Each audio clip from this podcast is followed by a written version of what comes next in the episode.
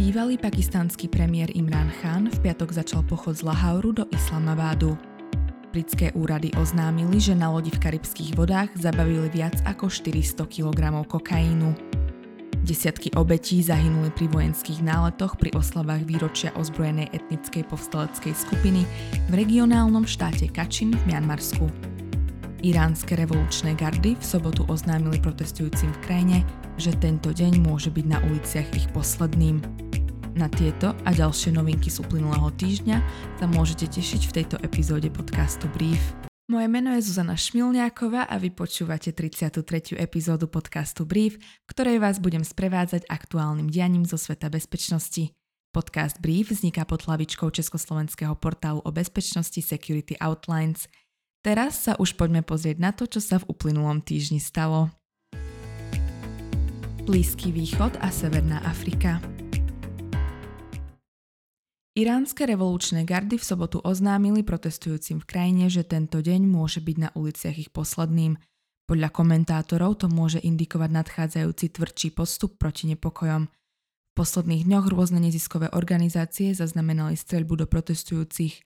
Režim sa tiež pokúša zdiskreditovať protesty ich prepojením so stredajším teroristickým útokom v Širáze, ku ktorému sa prihlásil islamský štát.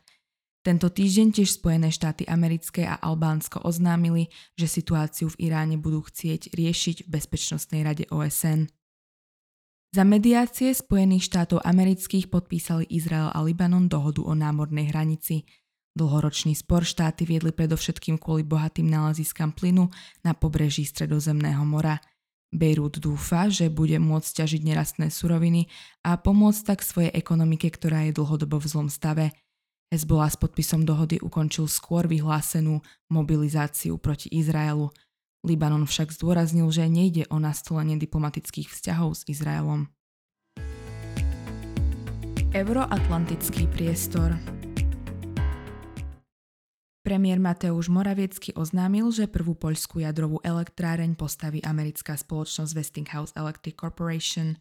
Výstavba by mala začať už v roku 2026 a v roku 2033 by mal byť uvedený do prevádzky prvý blok. Celkovo by elektráreň mala mať 6 reaktorov. Zariadenie by malo výraz na severe krajiny, nedaleko mesta Gdyňa. Poľsko má do budúcnosti záujem aj o druhú jadrovú elektráreň.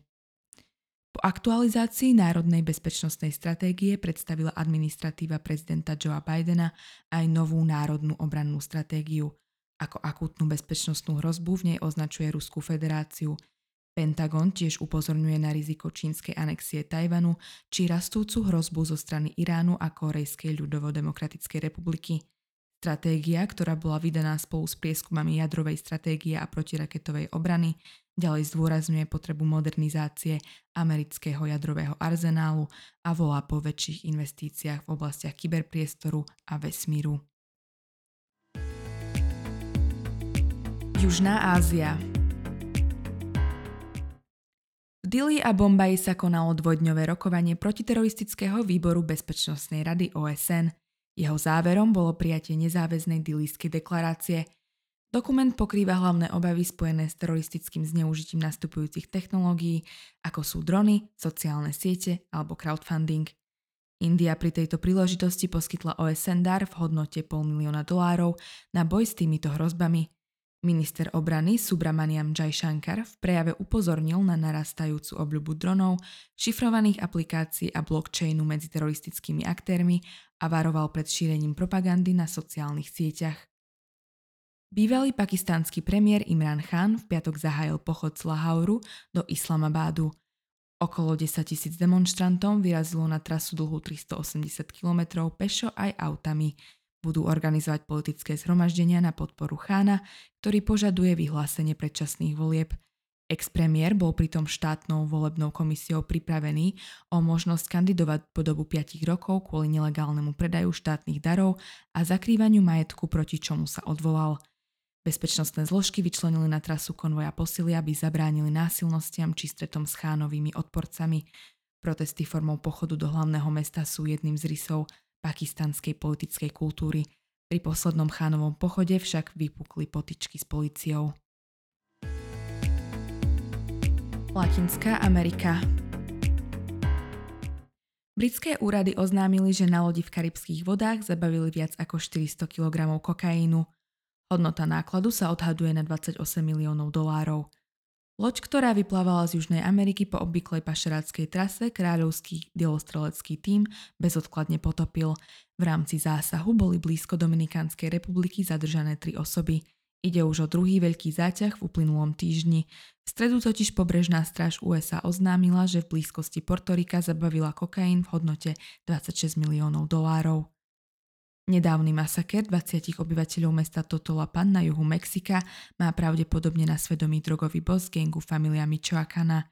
Prostredníctvom videa na sociálnych sieťach sa snažil zvaliť vinu na konkurenčný gang Tequileros – Video gangu Tequila Ross bolo však zle nasvietené a ozvučené, pričom sa vôbec nepodobalo súčasnej norme videí mexických kartelov. To vzbudilo v prokurátore podozrenie, že môže ísť o podvrh. Najpravdepodobnejším motívom hromadnej vraždy boli neshody so starostom Totolapanu o jeho možnom nástupcovi. Postsovietský priestor Kazachstan zverejnil novú verziu svojej vojenskej doktríny – prvému odhaleniu tohto aktualizovaného strategického dokumentu došlo počas konferencie pre opatrenia na interakciu a budovanie dôvery v Áziu. Zmeny v dokumente síce nie sú nejako výrazné, ale ukazujú na zámer Kazachstanu ďalej sa držať zásad národnej suverenity a územnej celistvosti. Doktrína taktiež poukazuje na pretrvanie multivektorovej zahraničnej politiky krajiny a nemá napriek ruskému tlaku protizápadný charakter – na dokument tak môžeme pozerať ako na snahu o udržanie statusu quo v zahraničnej orientácii krajiny. Kreml hlási úspešný koniec častočnej mobilizácie. Ruský minister obrany Sergej Šojgu uviedol, že Rusko splnilo cieľ zadaný prezidentom Vladimírom Putinom. Počas 5-týždňovej kampane bolo odvedených 300 tisíc rezervistov, viac ako 82 tisíc z nich už bolo poslaných na Ukrajinu, zvyšok je stále vo výcviku – Zároveň sa už v prvej polovici októbra však začali objavovať správy o padlých mobilizovaných vojakoch, čo by mohlo znamenať, že noví vojaci budú na front nasadení s minimálnym výcvikom. Subsaharská Afrika Prezident Guinei Bissau a predseda hospodárskeho spoločenstva západoafrických štátov Sisoko Embalo navštívil ukrajinský Kiev – Spoločne s prezidentom Volodymyrom Zelenským diskutovali o dodávkach pšenice a obilia do Afriky. Tie boli ohrozené vplyvom ruskej invázie na Ukrajinu. Prezident Embalo prejavil nestrannosť v rusko-ukrajinskom konflikte, keď sa vyslovil za neochvejné partnerstvo Guinei-Bissau s oboma krajinami. Gvinejsko-bisavský prezident sa stal vôbec prvou africkou hlavou štátu, ktorá navštívila Kiev po vypuknutí vojny 24. februára 2022. Západný Pacifik V Mianmarsku desiatky obetí zahynuli pri vojenských náletoch pri oslavách výročia ozbrojenej etnickej povstaleckej skupiny v štáte Kačin. Podľa medializovaných informácií mianmarská armáda blokovala transport zranených i príchod zdravotníkov. Útok sa odohral týždeň pred plánovaným stretnutím ministrov zahraničných vecí juhovýchodnej Ázie, ktorého tému má byť práve zvýšené násilie v štáte – Vojenská chunta tvrdí, že umrťa civilistov sú falošnými správami a nálety boli zamerané na vojenskú základňu s cieľom zabezpečenia mieru a stability v oblasti. Predstavitelia juhokorejskej armády potvrdili odpálenie dvoch balistických striel krátkeho doletu z kraja Tongchon v Severnej Kóreji, len 60 km od zdieľaných hraníc. Seoul tento krok označil ako vážny čin provokácie a ohrozenie mieru v regióne – Severokorejské štátne médiá pred piatkovým incidentom označili tieto testy ako pripravenosť Pjončangu vypáliť taktické jadrové hlavice na potenciálne ciele na juhu. Spojené štáty, Japonsko a Južná Korea reagovali na zrýchlenie testovania zbraní spoločnými vojenskými cvičeniami. Kyberbezpečnosť Austrálska súkromná zdravotná poisťovňa Medibank v stredu potvrdila, že pri kybernetickom útoku z 13. oktobra došlo k odsudzeniu osobných údajov všetkých jej zákazníkov. Medzi ukradnutými dátami boli okrem iného aj lekárske záznamy, obsahujúce miesta ošetrenia a kódy diagnóz aj lekárskych procedúr. Vzhľadom na citlivú povahu odsudzených dát, niektorí odborníci odporúčajú požadované výkupné za nezverejnenie dát uhradiť. Sama poisťovňa však odmietla oznámiť, či danú častku zaplatí. Nejde o prvý prípad za posledný mesiac, kedy došlo k Austrálii vplyvom kybernetického útoku k masívnej strate dát. Austrálska vláda sa rozhodla reagovať zmenou legislatívy v oblasti ochrany osobných údajov.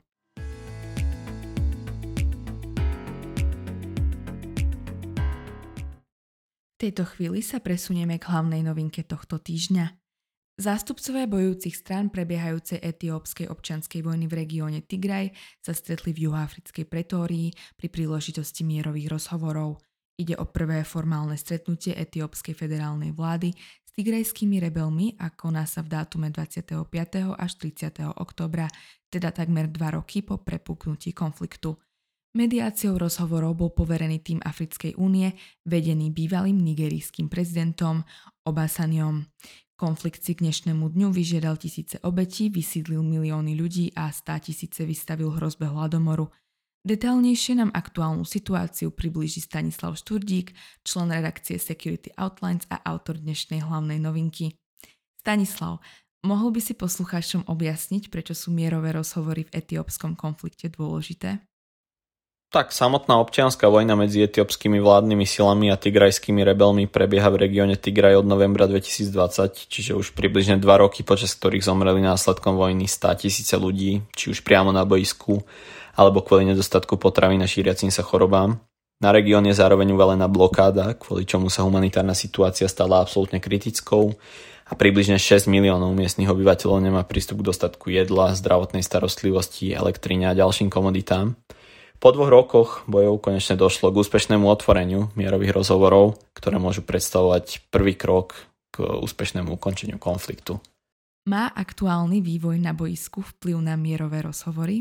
Áno, aktuálny vývoj na boisku má v tomto prípade priamy vplyv na dynamiku za rokovacím stolom a práve preto sa obe bojujúce strany v uplynulých týždňoch snažili o vylepšenie vyjednávacej pozície.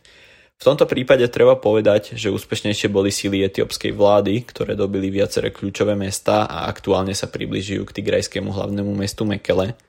Zároveň sú ale pod tlakom medzinárodného spoločenstva vrátane USA a Európskej únie, ktoré volajú po zastavení tejto ofenzívy. Môžu byť podľa teba mierové rozhovory úspešné, prípadne čo môžu znamenať pre ďalší vývoj etiópskej občianskej vojny? Aj vzhľadom na to, že ide o prvý formálny pokus o ukončenie konfliktu dialogom, nie sú šance na jeho ukončenie v tomto momente príliš vysoké. A ak by som mal rozhovory definovať jednou vetou, tak poviem, že ide o pokus nastaviť rámec pre ďalšie kola mierových rozhovorov. Podľa analytikov je nevyhnutným minimum ku skončeniu bojov dočasné prímerie a koniec blokády tigrajského regiónu. Každopádne samotný fakt, že sa zastupcovia z nepriateľných strán formálne zišli je chválihodný a treba dúfať, že sa podarí nájsť vzájomne uspokojivé rozuzlenie konfliktu, ktorý zabezpečí zlepšenie situácie najmä pre obyvateľov regiónu, pre ktorých má v súčasnosti devastujúce následky. Na záver dodám, že výsledky rokovaní zatiaľ nie sú známe a média nemajú prístup k obsahu mierových rozhovorov. Stanislav, veľmi ti ďakujem za tvoj čas a uži si zbytok dňa. A ja ďakujem a prajem poslucháčom príjemný začiatok nového týždňa. To bol prehľad noviniek z uplynulého týždňa a my sa na vás budeme tešiť už ďalší pondelok. Aby vám ďalšia epizóda neunikla, začnite tento podcast odoberať alebo sledujte Security Outlines na sociálnych sieťach, kde o ňom budeme informovať. Naslyšenou.